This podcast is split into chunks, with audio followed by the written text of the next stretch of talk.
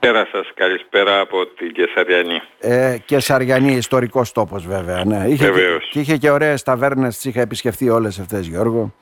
Εκεί είχα δει Τσιτσάνι Μπέλου έτσι διαζώσεις πρώτο τραπέζι πίστα. Μμμ. Χάραμα όπως λέμε. Χάραμα. τέλεια, τέλεια. Τι εποχές, ναι. Ειρήνη Παπά, τέτοια, δε αυτά. Μάλιστα. Βεβαίως.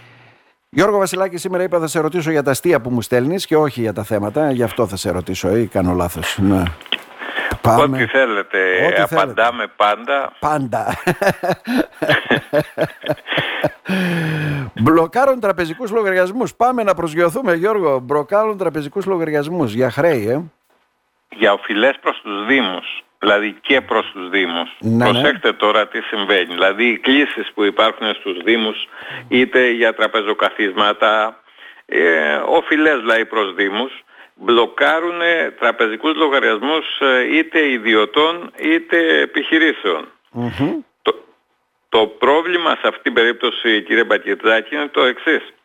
Ότι το ξεμπλοκάρισμα του λογαριασμού ακόμα και όταν πληρώσεις την κλίση, πληρώσεις την ε, οφειλή σου για τραπεζοκαθίσματα, οτιδήποτε, δεν σημαίνει ότι γίνεται αυτόματα από την τράπεζα. Η τράπεζα έχει συμβατικό χρόνο που μπορεί να κάνει από την κατάθεση Πόσο των να κάνει; εγγράφων μέχρι την ε, απεμπλοκή Πόσο; ας το πούμε να κάνει κάποιο χρόνο. Υπάρχουν περιπτώσεις που κάνει μέχρι και μήνα. Άρα λοιπόν μεγάλη προσοχή σε αυτά τα θέματα, δεν αφήνουμε οφειλές ή ρυθμίζουμε οφειλές γιατί καραδοκεί ο κίνδυνος αυτός, όπως λέμε δηλαδή της κατάσχεσης του λογαριασμού και πρακτικά ε, προβλήματα, δηλαδή σε- είτε είσαι ιδιώτης είτε είσαι επαγγελματίας. Μάλιστα. Τα πέντε σως για το κτηματολόγιο, ε. Δηλαδή τι αλλάζει για τους ιδιοκτήτες ακινήτων και όλα αυτά, Γιώργο Βασιλάκη.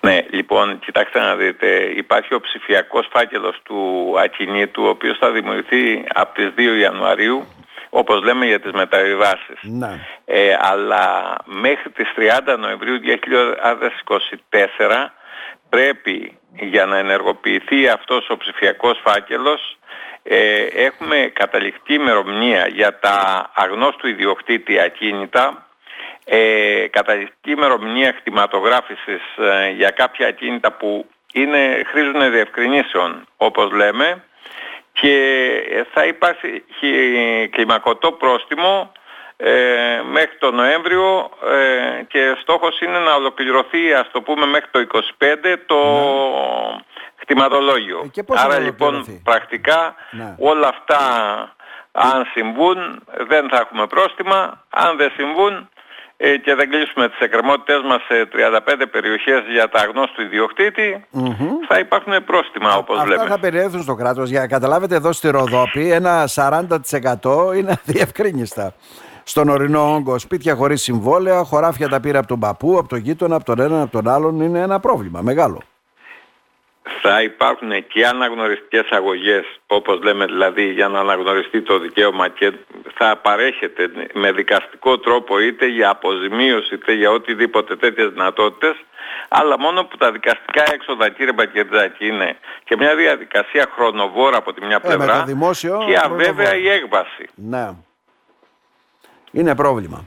Για τα, τέλη, Βεβαίως. για τα τέλη κυκλοφορίας δόθηκαν τελικά, ε, δόθηκε παράταση. Εγώ δεν καταλαβαίνω η το εξής. δίμηνη παράταση όπως λέμε που ας πούμε η ανακοίνωσή της δηλαδή είτε γίνει επίσημα είτε ανεπίσημα είναι δεδομένη δηλαδή δεν υπάρχει, Ναι. Τώρα, αυτό δεν που, αμφισβητείται. ναι. Αυτό που δεν καταλαβαίνω βέβαια είναι το εξής. Αν δεν έχω λεφτά τώρα, έτσι δεν είναι, στο Φεβρουάριο μήνα που θα είναι και ο πιο δύσκολος κι αυτός, έτσι δεν είναι, θα έχω; Όχι, αλλά σας παρέχει αν δεν έχετε χρήματα τη δυνατότητα της κατάθεσης της ψηφιακής των πινακίδων και μετά να αποφασίσεις πότε μπορείς να το βγάλεις σε κυκλοφορία. Δηλαδή έχεις και εναλλακτικές, δεν είναι δηλαδή μόνο η πληρωμή των τελών κυκλοφορίας.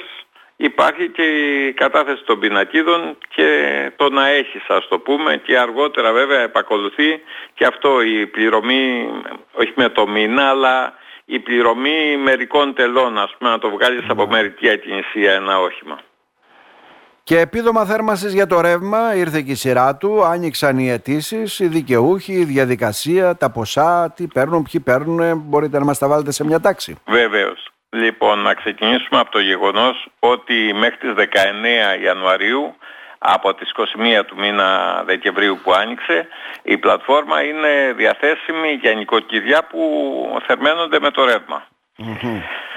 Ε, ισχύουν αυτά τα κριτήρια που ισχύουν για το επίδομα θέρμανσης, δηλαδή πρακτικά είναι 200.000 αξία ακίνητης περιουσίας για τον άγαμο είτε 300.000 για τον έγαμο.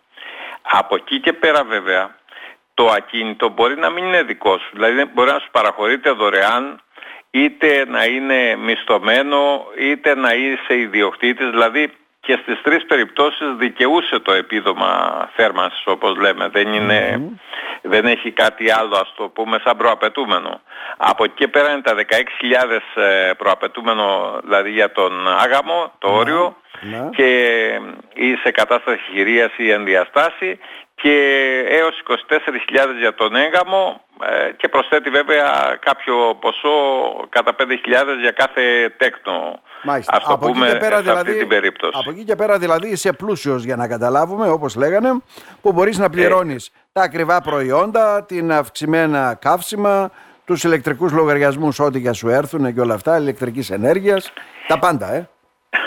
Δεν δικαιούσε επίδομα. Λοιπόν πάμε στα ποσά τα οποία είναι από 45 μέχρι 480 και θα εμφανίζονται σαν αξία στον, ε, στην έκπτωση του ρεύματος. Δηλαδή θα φαίνεται πώς είναι η ενίσχυση με βάση τον ταχυδρομικό κώδικα της περιοχής, δηλαδή με βάση όπως λέμε το κρύο που υπάρχει σε κάποιες περιοχές ή το παιδινό ή το ορεινό και σε αυτή την περίπτωση, δηλαδή με βάση τον ταχυδρομικό κώδικα θα αποφασίζεται τι ποσοστό, τι ποσό θα λάβεις ανά μήνα όπως λέμε και θα το βλέπεις ε, συνολικά στο λογαριασμό σου, ας το πούμε, του ηλεκτρικού ρεύματος. Μάλιστα. Γιώργο Βασιλάκη μας, να σε ευχαριστήσουμε θερμά. Δεν ξέρω και να ευχηθούμε φυσικά καλά Χριστούγεννα στους ακροατές. Υγεία ε, να έχουμε. Βεβαίως, υγεία και ό,τι καλύτερο. Ό,τι καλύτερο. Να σε ευχαριστήσουμε θερμά. Να σε ευχηθούμε να πολύ. καλά.